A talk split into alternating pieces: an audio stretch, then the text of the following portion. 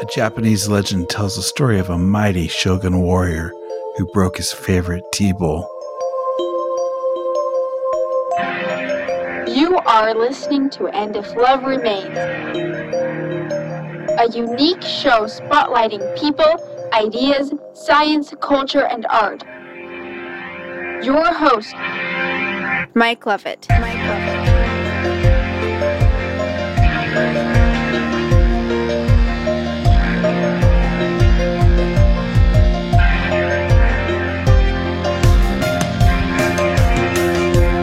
He sent the bowl away for repairs, and when he received it back, the bowl was held together by unsightly metal staples. Although he could still use it, the shogun was disappointed. Still hoping to restore his beloved bowl to its former beauty, he asked the craftsman to find a more elegant solution. The craftsman wanted to try a new technique, something that would add to the beauty of the bowl as well as repair it.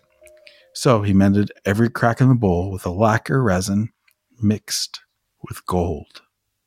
When the tea bowl was returned to the shogun, there were streaks of gold running through it, telling its story. 2 Corinthians 5:17 Therefore if any man be in Christ he is a new creature old things are passed away behold all things are become new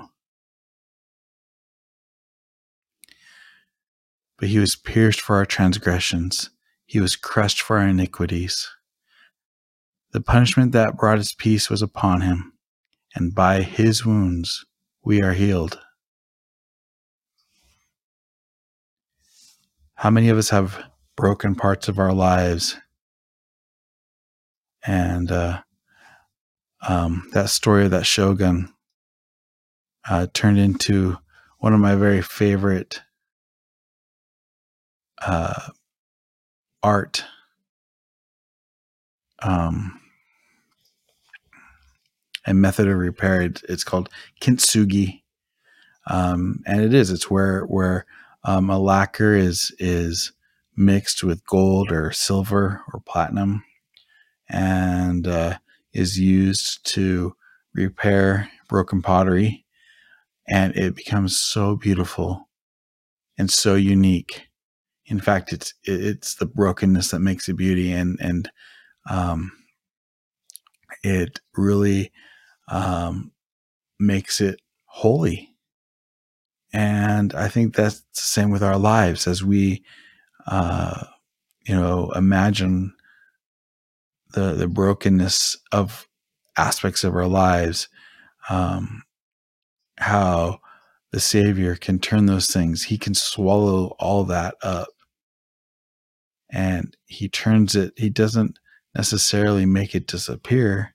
Those things are still there. In fact, even in his resurrection, when he returned, he still had the marks in his hands and his feet. But those were symbols not of his weakness or even symbols of his brokenness, but symbols of his holiness.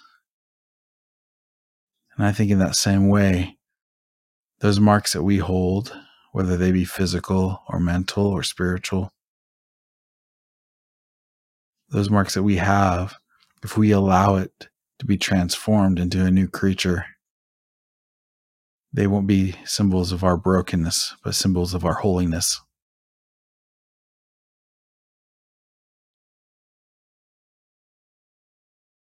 I'm a lucky man. I have I've been very blessed in my life in so many ways, and uh, um, and truly, I think any or most of the problems or issues or brokenness that I feel are quite self-imposed, unfortunately.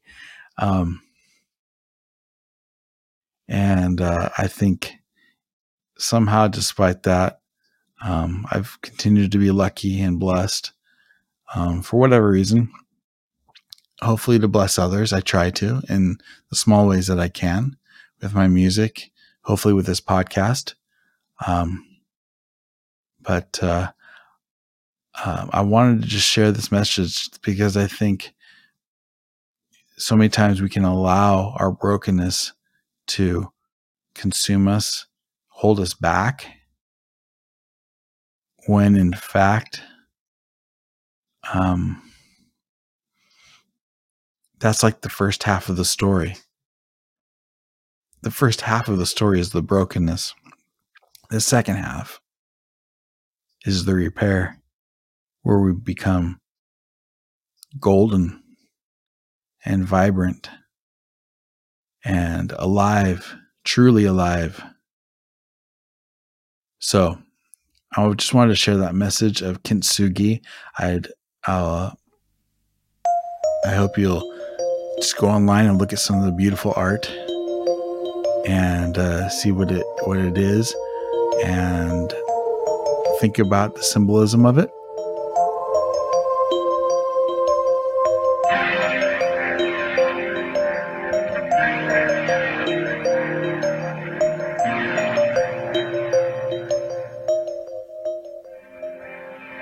You are listening to And If Love Remains.